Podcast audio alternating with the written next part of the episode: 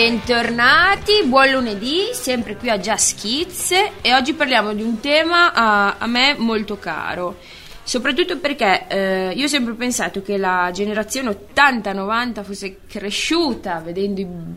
No, non che fosse, è cresciuta vedendo i bagnini di Baywatch che correvano su queste spiagge, Daisy Duke che lavava il generale lì con questi fisici eh, perfetti, dai cartoni animati ai giocattoli, avevamo secondo me solo un, un, modello di fisicità e oggi appunto io vorrei provare a parlarne.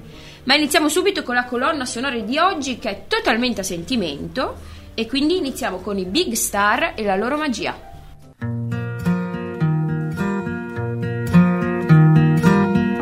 Won't you let me walk you home from school? Won't you let me meet you at the pool? Maybe Friday I can get tickets for the dance.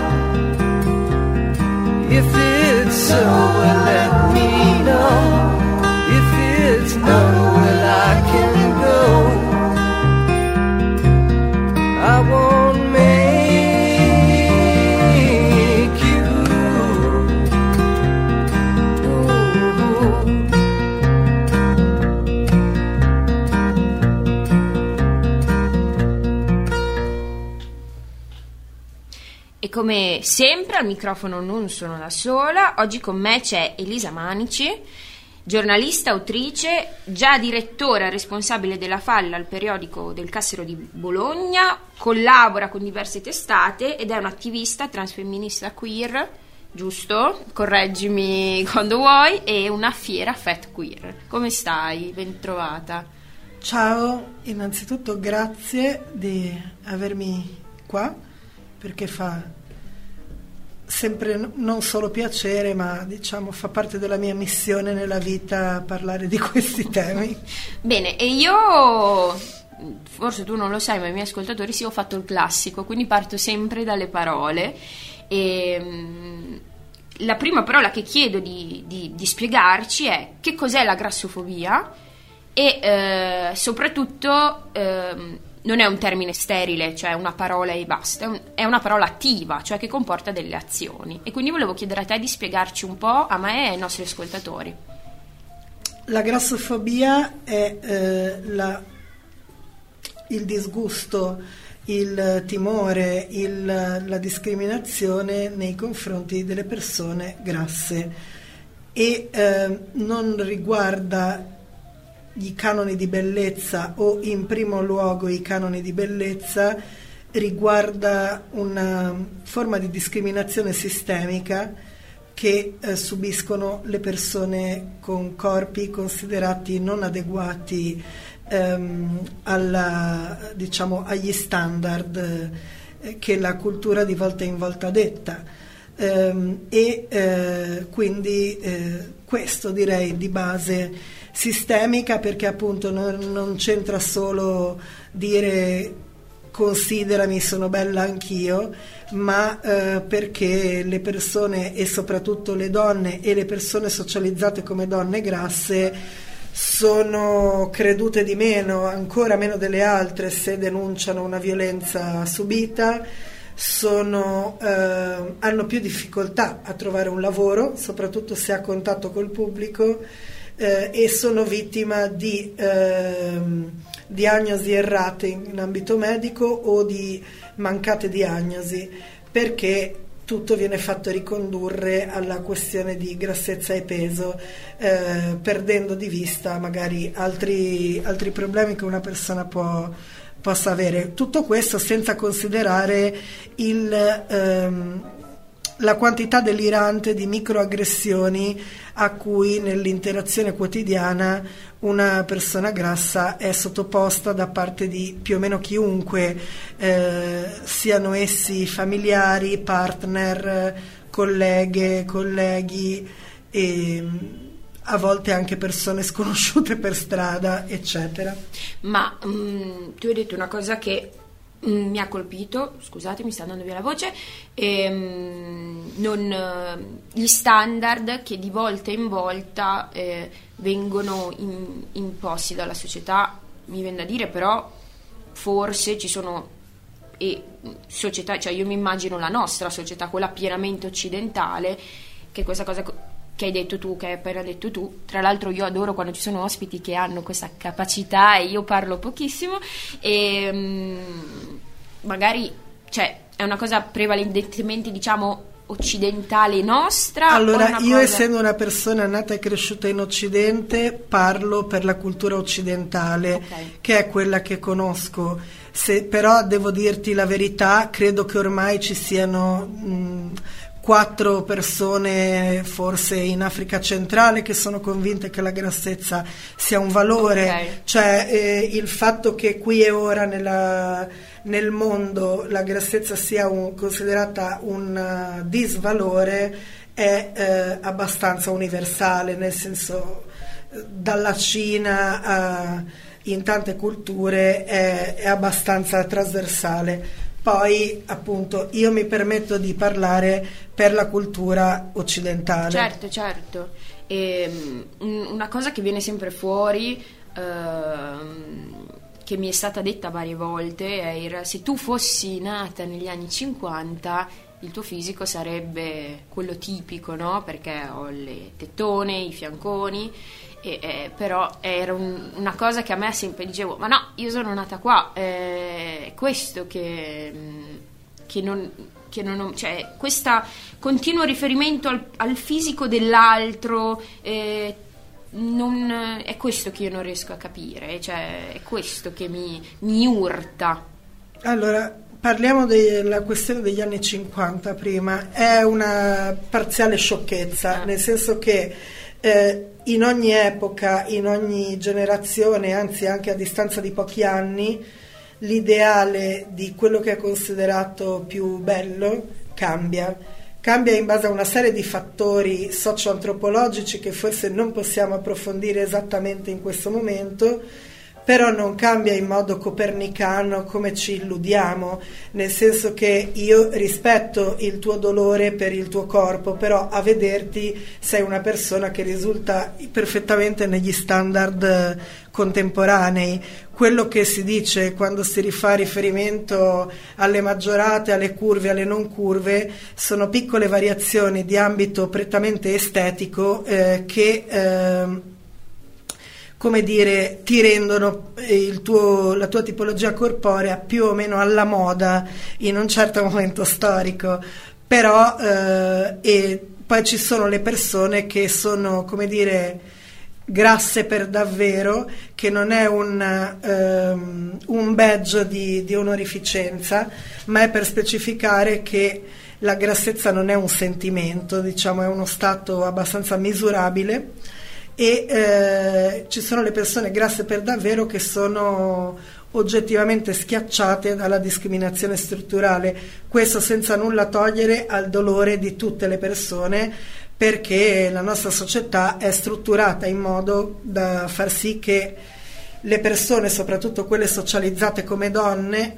si detestino e pensino di non andare mai bene, eh, di avere qualcosa che non va e di non corrispondere alla, perdonami il termine, no, no, vai, vai, vera vai. bellezza, diciamo.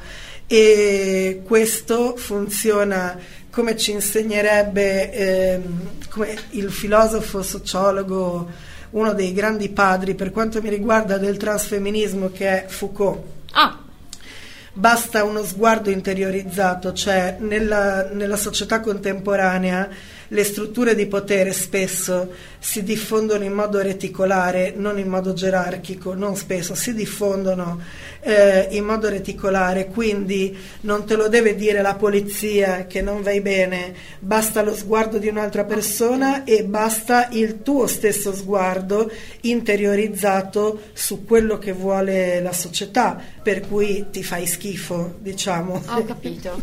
Io eh, sono contenta di aver accolto la richiesta di, di fare questa puntata qua, e, però continuiamo con la musica e il prossimo pezzo è di una, di una band italiana, padovana, e la canzone si chiama Little Josie.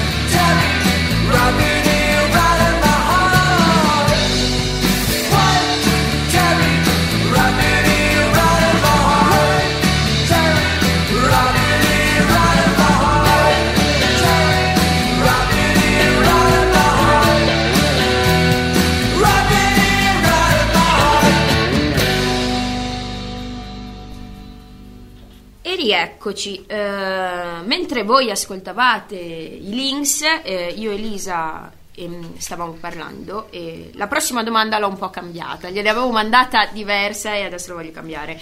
Ehm, tu prima, eh, quando hai spiegato perfettamente che cos'è la grassofobia e le azioni che questa implica, eh, hai parlato di disgusto, che eh, sempre, per dare importanza alle parole, per me è una parola molto forte. E eh, la prossima domanda verteva sull'aggettivo, come giustamente mi hai, mi hai corretto, eh, l'aggettivo grasso o grassa, e, che è un aggettivo che eh, non- è sì descrittivo, ma con questa appunto connotazione che diventa disgustosa. E, mm, e soprattutto eh, l'atteggiamento che riscontro io in merito a questo aggettivo è sempre che secondo la società, eh, l'opinione, vogliamo chiamarla pubblica, per- perdonatemi il termine, è che dentro una persona grassa ce ne sia sempre una magra da salvare o da tirare fuori. Quindi in merito a questo dici la Sì, tua. allora è proprio la connotazione d'uso che rende una parola banale come grasso, grassa, grassu um, un insulto o una parola tabù. Quando le persone si sentono benevole nei tuoi confronti, tuoi intendo un tu generico di persona grassa, non vogliono dirti che sei grassa. E se tu lo dici di te stessa con un intento descrittivo ti dicono ma no, non sei grassa, sei bella, come se le due cose si eh, escludessero a vicenda. E uno dei punti eh, del movimento della- per la liberazione delle persone grasse è sicuramente rivendicare l'uso della parola grasso, grassa, grassezza, delle parole senza, cioè cambiandone la connotazione d'uso, nel rispetto chiaramente di- dei percorsi individuali di tutte le persone, perché se una persona è imbevuta di cultura eh, della dieta fin sopra i capelli da tutta la vita e è all'inizio del suo percorso e non vuole sentirsi grassa, eh, chiamare grassa o non vuole chiamarsi grassa un po' eh, fatti suoi, nel senso ecco, non è che si sta a puntare il dito e a fare la polizia eh, del linguaggio, tutto sommato. Per quanto riguarda la frase che ogni, dentro ogni persona grassa ci sarebbe una persona magra che aspetta di essere liberata, questo è un classico senza tempo della narrazione grassofobica che compare anche in molte rappresentazioni della grassezza. Le rappresentazioni mediatiche della grassezza sono un grande problema perché fino a ieri praticamente erano tutte solo terrificanti di base o quasi tutte, tutte terrificanti e la questione del um, viaggio, eh, viaggio di liberazione, viaggio un po' stile morfologia della fiaba di Prop in cui da persona grassa diventi poi finalmente alla fine del prodotto mediatico una persona magra realizzata che finalmente esprime se stesse, l'abbiamo visto tante di, eh, tante di quelle volte da essere stucchevole, diciamo il compito delle persone che fanno attivismo, eh, delle, delle, mi permetto di usare il plurale femminile universale perché siamo quasi tutte persone socializzate come donne, eh, il compito delle fat queer activist è cercare di fare una critica sensata e cambiare col tempo questi tipi di narrazione perché le persone grasse non, non impazziscano, diciamo, dalla sofferenza del, del vivere in un mondo che di base ti detesta. Hai detto un'altra cosa che mi ha colpito molto e mm, hai detto siamo, ci, ci riteniamo quasi tutte, cioè siamo donne qui- e pochi uomini, cioè No, senso- io ho detto persone socializzate come donne perché io stessa non sono una donna, Ok. sono una persona non binaria a gender. E eh, sì, storicamente, questo non sto dicendo una novità, co- il, il sistema patriarcale da cosa passa? certo. Dal controllo dei corpi delle donne, come ci insegna anche eh, la questione dell'aborto e molte altre, per l'amor di Dio. Sì. Eh, come si controlla il corpo delle donne anche imponendo dei canoni, eh, imponendo dei canoni estetici, Estetici. quindi è tutto eh, violentemente collegato in realtà. Mm. Ok. No, no, eh, ripeto, sono sempre più contenta di questa puntata qua, anche perché io mi rendo conto che sono in difficoltà coi termini, cioè non... eh, quindi... Eh, ma è questo, e tu hai detto hai una missione, Sì, sì, e quindi...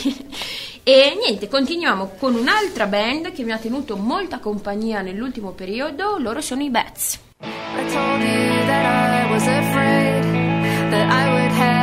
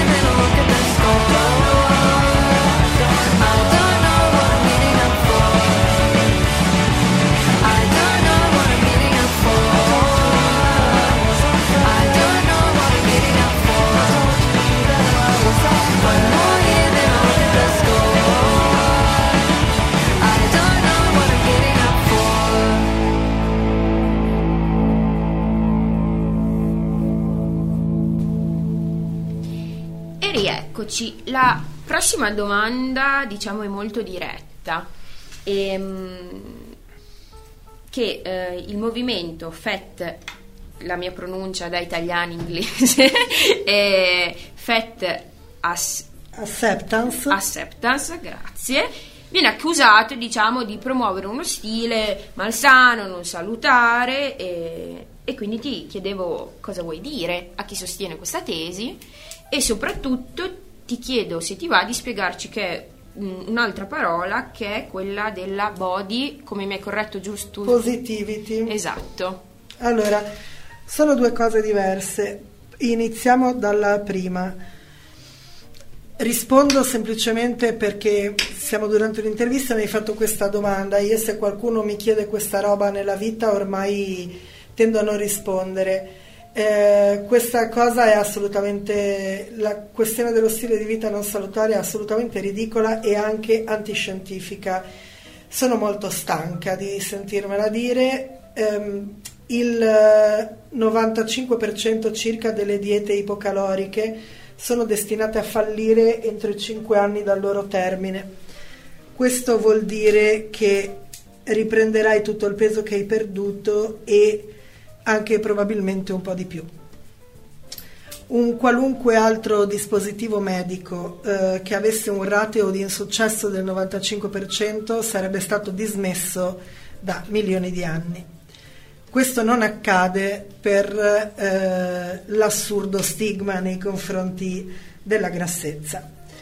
Ci sono ehm, studi, vi posso consigliare una eh, studiosa non tradotta ancora in Italia che si chiama Tracy Mann, che ha un laboratorio intitolato direttamente a suo nome, The Man Lab, e ha pubblicato dire, negli ultimi anni un, ehm, un testo che racchiude i risultati dei suoi ultimi vent'anni di ricerca che si chiama Secrets from the Eating Lab visto che suo, eh, la sua missione è occuparsi eh, come psicologa di, di come si comportano le persone dopo che fanno scelte relative alla loro salute e quindi precipuamente di robe di grassezza e di fumo.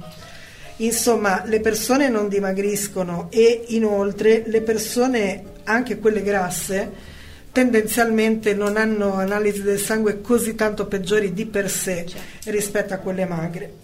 Poi, oltre una certa età, mi sembra oltre i 55 anni, un grado moderato di grassezza eh, è relativamente positivo per, fa- per varie questioni di salute. Poi, un'altra cosa che si può dire è che la salute non è solo quella del corpo fisico, eh, c'è anche la salute mentale che è altrettanto importante di quella fisica. Se a un gruppo sociale lo mortifichi e lo stigmatizzi continuamente, non avrà una buona salute mentale. Oh, per dindirindina, che strane queste grasse. E quindi eh, penso che in realtà il fare continuo riferimento alla salute delle persone grasse sia frutto dello stigma di base. C'è un approccio molto interessante nato da persone marginalizzate, da persone di colore, eh, che si chiama Health at Every Size, che prevede fare esercizio, alimentarsi meglio che si può, senza avere il dimagrimento come obiettivo. È un approccio, eh, diciamo, mh, comprensivo di, di vari aspetti riferiti al corpo, al benessere, a cosa si mangia e eh, nel corso degli anni si sta allargando sempre di più la platea di professionisti del settore sanitario che anche in Italia iniziano ad adottare l'approccio Health at Every Size. In Italia mi viene da citare il gruppo Mala Salute, eh, che sono tre professioniste eh, e che stanno facendo corsi di formazione ad altri professionisti del settore eh, proprio su questi temi qua.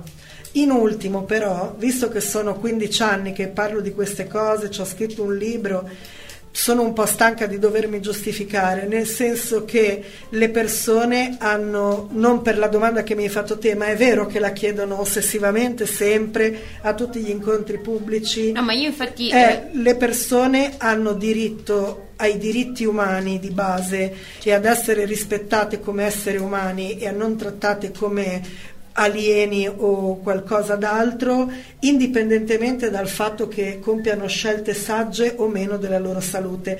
Questo vale per tutti gli esseri umani. Inoltre io non ho ancora studiato abbastanza per poterne por- parlare in pubblico, ma sto lavorando a, eh, com- a leggere persone che hanno prima di me destrutturato il concetto stesso di salute per evidenziare quanto sia biancocentrico, eh, quanto sia razzista, quanto sia eh, diciamo, legato inevitabilmente alle possibilità economiche, alle classi sociali, eccetera, eccetera. Questa era la prima ma- parte della domanda. Ma sì, ma non ti preoccupare, tanto guarda, qua ci siamo autogestiti. E, e l'altro se ci spieghi appunto l'altra parola, body, Body positivity. Allora, la body positivity, letteralmente in italiano pos- positività rispetto al corpo, è un termine che nasce con eh, l'u primo attivistu grassu eh, negli anni 70, quindi è un termine nato veramente dentro il nostro movimento. Peccato che ci sia stato scippato questo termine, io non lo uso assolutamente, non l'ho mai usato, ci è stato rubato con l'avvento dei social e delle fantastiche carriere che i social offrono. Eh, da per lo più donne cisgender, eterosessuali, bianche, ricche, che sono non grasse o al più proprio che si possa dire small fat e quindi eh, con un'insistenza ossessiva sull'amore di sé e l'amore individuale, cioè l'amore per te cambierà, quelle cose devi amarti, se no nessuno ti amerà mai, quelle cose lì della posi- positivity, eccetera, eccetera. Queste sono, non, non dico parolacce perché siamo in radio, sono enormi, degli enormi cumuli di sciocchezze. Perché Volevi chi- dire cazzate, puoi Sì. dirlo, ti autorizzo. sì, perché eh, in un sistema intero che ti dice che fai schifo, che non ti dà lavoro, che se vieni violentata eh, ti credono di meno perché fai schifo e chi ti vuole nemmeno violentare, che se hai un braccio rotto te lo diagnosticano più tardi perché sei una grassona di merda, avrai sicuramente qualcosa che ha a che fare con la grassezza. È difficile amarsi 24/7, direi che solo Impossibile, cioè, eh, non, non è possibile amarsi 24 ore al giorno, 7 giorni su 7. Quindi la- e soprattutto è come un po' come il disastro ambientale, il mondo che sta finendo. La, la body positivity, appunto, non dando alcun conto del sistema, lascia tutto sulla responsabilità individuale. C'ho anche la res- oltre che fa- eh, il mondo mi considera così, ho anche la responsabilità che solo io mi devo amare. È super angosciante, quindi per me la body positivity è super angosciante. Ne- Io, non uso nessuna etichetta di nessun tipo se non fat queer activism per intendere il mio tipo di attivismo che si, eh, anche filosoficamente è oltre eh, i binari della cis eteronormatività. Viene usata ultimamente la parola body neutrality, Ok. per, cioè neutralità rispetto al corpo, per intendere che appunto non ti devi per forza amare al 600%, eh, puoi rispettare il tuo corpo per le funzioni che svolge, perché ti porta in giro per il mondo e quant'altro, senza per forza essere, eh, essere costretta ad avere una performatività anche sul tipo di accettazione di te stesso che sei in grado di dare. Ehm, io mh, faccio una piccola missione ehm, molto, molto da radio confidential. Eh, io mi- cioè, eh, forse la prima volta da tutte le puntate, dalle più serie alle più ridanciane, ehm, che forse mi sento anche inadeguata a farti delle domande perché mi rendo conto che la mia informazione è comunque filtrata appunto da quello che, che leggo sui giornali, che leggo su internet, che vedo nei, nei social, quindi veramente, gra- gr- veramente grazie di, di con- di fare questa missione anche qui No, a no, Radio se- Frequenza Pennino. Grazie, sei perfettamente adeguata e anzi grazie per esservi interessato a questo tema e che appunto bisogna diciamo decostruire da- dalle rappresentazioni molto cristallizzate che, che ci offrono i media. Continuiamo invece con la prossima cantante che è classe 1999 e viene dalla Norvegia e si definisce ragazza in rosso.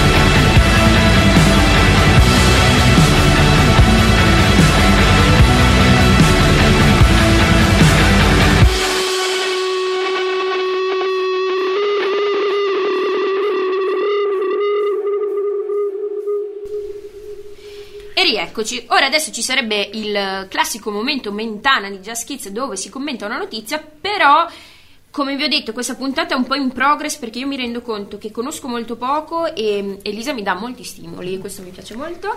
Tu hai parlato dei social. Eh, questo calderone, vogliamo chiamarlo così, dove giustamente tutti si possono iscrivere, tutti possono dire la loro, e però ha due rovesci delle medaglie. Una che potrebbe essere molto positiva, cioè appunto proprio perché ce l'hanno tutti, dare un messaggio, fare una missione, questo, ma dall'altra c'è l'altro rovescio. Quindi se ci vuoi parlare di come questo mezzo, po- i due rovesci della medaglia, I social e in generale l'avvento di internet eh, che ormai è lontano di, di metà anni 90 sicuramente hanno migliorato l'accesso alla- all'informazione e questo per i gruppi oppressi in generale è stato una grandissima cosa. Pensiamo solo alla primavera araba per Certo, dire che si è sviluppata grazie a Twitter. E in generale le persone super marginalizzate eh, hanno avuto un grande vantaggio nel non sentirsi più sole al mondo, eccetera. Eh, dall'altro lato, ehm, i social danno un po' voce all'ultimo idiota del bar, diciamo, e mh, inoltre favoriscono un tipo di attivismo che si inserisce purtroppo nella nostra società sfrenatamente liberista, quindi un tipo di attivismo performativo. O meglio, io quello che si fa sui social la chiamerei divulgazione più che attivismo, perché l'attivismo secondo me viene dal costante e anche estenuante, se vogliamo, confronto con l'altro nel fare le cose qui e ora. Quindi se tu eh, parli anche dicendo cose giuste ma non hai mai un vero confronto Certo. con l'altro, preferirei il termine divulgazione. E, mm, quindi la performatività eh, distrugge, distrugge la salute mentale delle persone e inoltre la formula dei social, penso soprattutto a quelli in auge ora, TikTok, eh, scusate, Instagram che forse nella sua fase di inizio discesa e TikTok che è quello più in ascesa, ehm, col fatto che funzionano più che altro con piccoli brevi video, diciamo contribuiscono a eh, far crollare ancora di più la curva dell'attenzione media delle persone e non mh, costringono a semplificare messaggi molto complessi. Allora, qualche volta la persona, la divulgatrice, il divulgatore ci può riuscire, tante altre volte no. Quindi abbiamo una riduzione a una semplicità che non esiste, prendendo magari non gli elementi fondamentali di una serie di concetti, ma elementi, almeno per esempio a mio avviso, più periferici.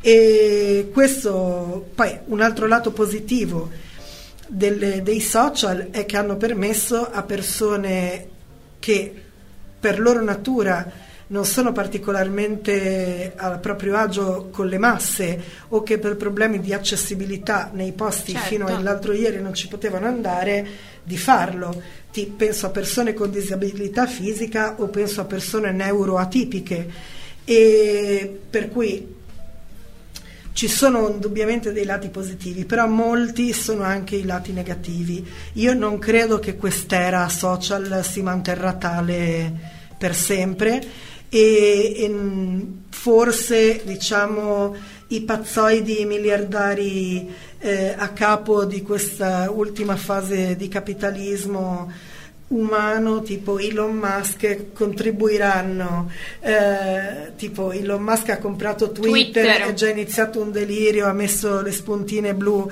a pagamento Ma anche Si licenziato 11.000 sì, persone. ha licenziato 11.000 persone, sta succedendo già l'impossibile, eh, dei grandissime pre- prank, cioè scherzi negli Stati Uniti con eh, persone che si fingono aziende farmaceutiche dicono da- con la spunta eh, blu da oggi l'insulina è gratis perché ricordiamo che negli Stati Uniti bisogna pagare anche per i farmaci Sì, salvavita. Insomma, quindi i social, eh, io non sono mai stata, come direbbe Umberto Eco, buonanima, apodittica o integrata. Ci sono dei pro e dei contro eh, nel- nei social, bisogna avere diciamo, gli strumenti concettuali per poter discernere e questo è proprio quello che le persone spesso non hanno, purtroppo. E direi che ha spiegato benissimo La prossima canzone, come ho detto, colonna sonora un po' a caso ma un po' sentimentale oggi, è una canzone che mi ha tenuto banco tutta l'estate del 2021, poi l'ho dimenticata e recentemente l'ho riscoperta, quindi adesso ci ascoltiamo i Fask con Dritto al cuore. Quindi ci hai messo così tanto a capire? Quasi due anni per vedere che chi ama non muore E chi si adegua ora si cuce ferite sul cuore. Vorrei riuscire a non pensare più a te cosa hai fatto per riuscire a capire Per essere qua a parlarmi da ore ed ore Cambiare partito senza alcuna ragione sappi che non ti sto credendo.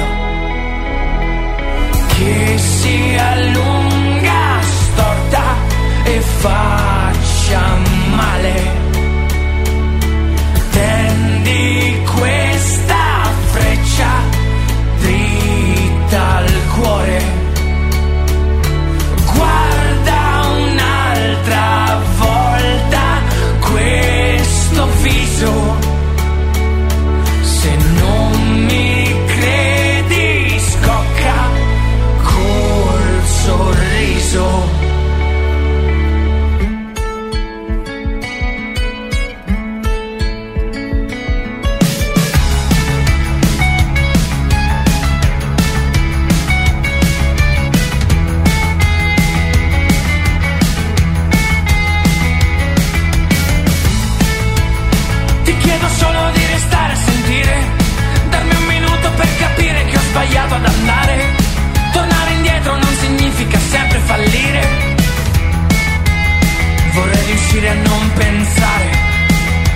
più a te. Tutti i tuoi amici dicono di scappare Di non voltarti neanche per farmi male Ma sono pronta a questa crocifissione. Sfogati adesso e non andare più via. Che si allunga,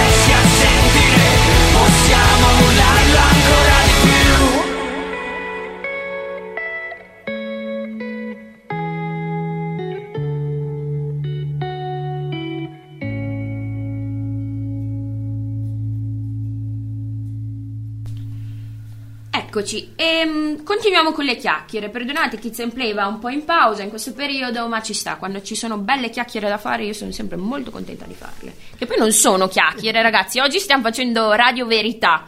E, mm, c'è una parola che è tornata tante volte in questa, in questa Radio Verità, che è performance.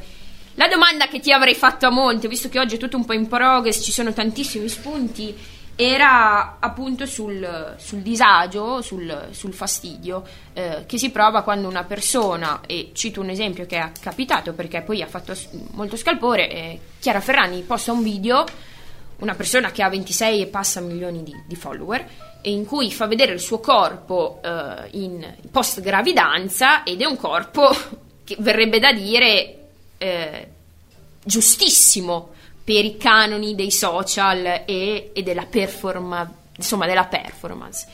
Quindi non so, vai tu libera perché ormai qua è, come ti ho detto, autogestione. Sì, allora cogliamo l'occasione per specificare che la grassezza non è un sentimento, nel senso tra le tante cose che eh, si dicono spesso è oggi mi sento grassa, cielo. No, amore, non ti puoi sentire grassa, o sei grassa o non la sei. Sicuramente eh, tra i mezzi che le attiviste hanno elaborato per resistere, diciamo tra i mezzi di resistenza, eh, c'è ehm, uno spettro eh, de- detto The Fatness Spectrum, lo spettro della grassezza, dove ehm, le persone eh, vengono diciamo classificate non in base all'indice di massa corporea, al tanto temuto BMI o, o, al peso o altro, ma in base ai privilegi relativi. E quindi abbiamo una persona small fat, mid size, super fat e infini fat, dove una persona ehm, la differenza tra queste categorie è data da come ti trattano gli altri, se trovi vestiti nei negozi fisici o li devi trovare solo su internet, se riesci a trovare eh, posti in cui sederti quando sei in pubblico, eccetera, eccetera. Quindi questo per dare eh, un quadro di insieme sulla grassezza e le tante sciocchezze che possiamo dire ogni giorno anche senza volerlo, semplicemente perché siamo vittime della cultura super grassofobica. Cosa succede? Allora, Chiara Ferragni ha voluto compiere un'operazione molto precisa, cioè di accomunarsi alla donna media nelle sue insicurezze eh, rispetto al proprio corpo e dopo il parto, che è comprensibilissimo se non fosse che è una milionaria con tutti i mezzi possibili a disposizione e ovviamente non aveva praticamente alcun grasso da smaltire postpartum e questo fa sentire le persone, se magari c'è una quota di donne che si identifica perché sono magre ma con l'occhio interiorizzato di Foucault di cui Però dicevamo prima. prima si odiano lo stesso di base ehm, c'è tutte le altre persone tutte le altre persone socializzate come donne che si detestano e che dicono ma come se dici tu che fai schifo e che sei insicura, cosa dovrei dire io? Mi dovrei solo sparare?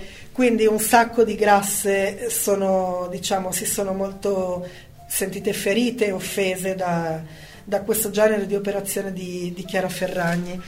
Ehm, ricordo che i Ferragnez non sono nuovi a questioni di grassofobia perché nel primo lockdown eh, del Quello vero, 2020, diciamo, lockdown eh, del 2020 pubblicarono dei fotomontaggi di loro che si vedevano loro terribilmente grassi, sfondati, mio Dio la nostra immagine pubblica così morirebbe. In realtà per molte persone che sono magari davvero grasse erano robustini. E quindi in questa delirante dissonanza cognitiva che ci fa portare a considerare grassa una persona con la 44 eh, così proseguono diciamo loro non sono nuovi a questo genere di messaggi E la parola performance che è tornata tante volte? la parola performance, che è quella che fa continuamente Chiara Ferragni, marito suo, chi per loro, eh, è ehm, purtroppo una mm, eh, strutturale alla nostra società, nel senso che eh, la nostra società è molto performativa e tra l'altro con eh, il diminuire dei posti di lavoro fisso e con l'illusione che Brava, con il talento per- individuale sia così fantastico e meraviglioso muoversi nel capitalismo, il concetto di performance è diventato ancora più violento, invadente e pervasivo come una nebbia satanica, diciamo, per cui tutto è performance. Vai sui social è performance, eh, devi fare un colloquio di lavoro è super, Super performance, performance. devi parlare con il tuo capo è performance. tutto, eh, vai nel tuo mondo sociale dove però non sono i tuoi veri amici di infanzia, ma semplicemente un habitat sociale cambiato da poco città, super mega performance, è tutto basato sulla performance e tra l'altro uno dei minus forti del mondo dei social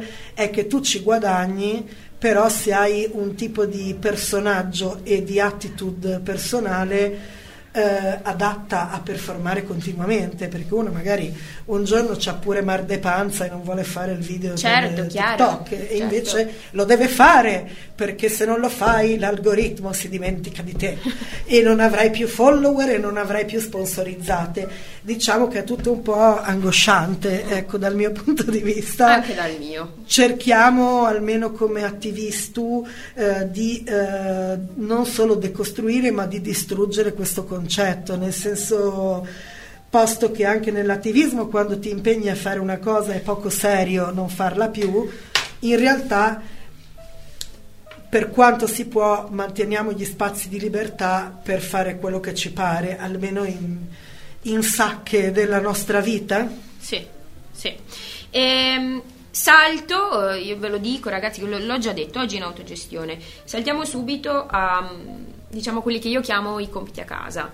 E se eh, per i nostri ascoltatori hai qualcosa da consigliare, ehm, riferito, musica, libri, se c'è una bibliografia, e questa domanda non viene a caso perché io consiglio il, il libro di Elisa, che l'ho segnato, quindi adesso vado a leggere, che è Grass, strategie e pensieri per colpi liberi dalla grassofobia, Eris Edizioni, quindi ragazzi se volete andate sul sito, lo potete ordinare, nelle librerie fisiche c'è? Sì, sì, eh, Ok. si trova anche in tante feltrinelli ormai, oltre che nelle librerie indipendenti, femministe, froce, eccetera, eccetera. Sì. Qua su Bologna c'è da Feltrinelli alla Coppa Ambasciatori, Ok. eccetera. E poi io consiglio un altro documentario che è molto cara- mh, unisce tante cose di cui abbiamo parlato oggi, che si chiama White Hot ed è un documentario Netflix e parla del mondo Abercrombie. Abercrombie era un, un marchio, eh, penso esista ancora, non Sì, lo sì, so. esiste, esiste ok? ancora. Era un marchio, un brand di vestiti, ma che aveva, diciamo, un marketing e un modo di di- di- non- è molto difficile da dire perché non era solo marketing, era forse una filosofia di vita molto molto specifica e racchiude tante cose di cui andiamo. Non vi dico altro, andatevelo a vedere. Tu Elisa, se hai qualcosa Sì, da i consigliare? titoli di libri in italiano che si occupano di questo tema sono ancora pochi, ma diciamo che sono in crescita. C'è Belle di Faccia, che, ha pubblic- che sono due ragazze, Chiara Meloni e Mara Mibelli, che hanno questo duo che invece fa tutto quello che di positivo si può fare su Instagram e che hanno pubblicato un libro omonimo, Belle di Faccia. Poi ci sono in traduzione ehm, Fat Shame, edito da Tlon in, eh, in Italia, e poi ce n'è uno che in italiano per me inspiegabilmente è stato tradotto Fat Phobia, in inglese era Fearing the Black Body, cioè la paura del corpo, Corpo nero, nero. E dava quindi di una studiosa americana che si chiama Sabrina Strings e che dà conto eh, della componente molto razzista della grassofobia. Io vi consiglierei come letture innanzitutto queste e come serie purtroppo eh, la serie più bella eh, sulla rappres- in cui è rappresentata bene una persona grassa si intitola Shrill e eh, non è disponibile in italiano quindi dovete trovare degli altri mezzi per cercare di vederla. Ok, altri mezzi ragazzi, C- so che avete le possibilità. Eh, chiudiamo con l'ultima canzone di oggi e non poteva mancare la mia preferita di sempre che è Florence Welch dei Flores and the Machine.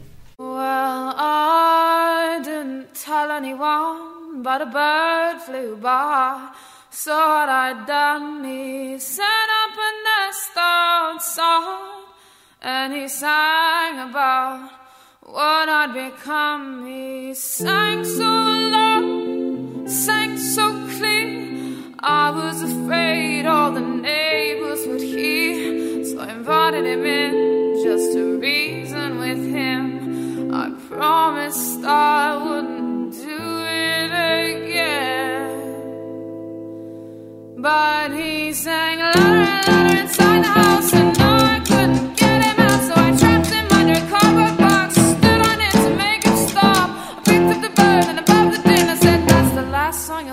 sing.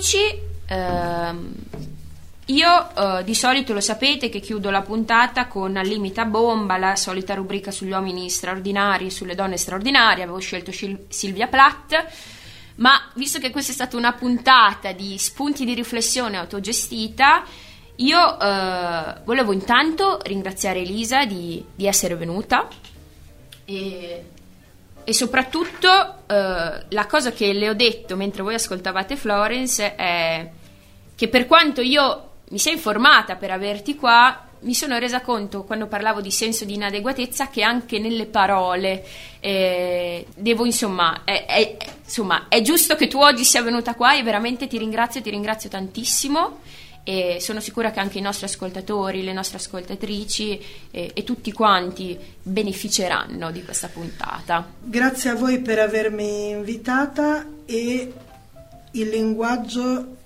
si crea praticandolo, quindi mi sembra eh, la migliore attitudine possibile quella di voler imparare, quindi grazie. Bene ragazzi, noi come al solito ci vediamo il prossimo lunedì, chissà cosa ci sarà e intanto vi auguriamo una buona serata.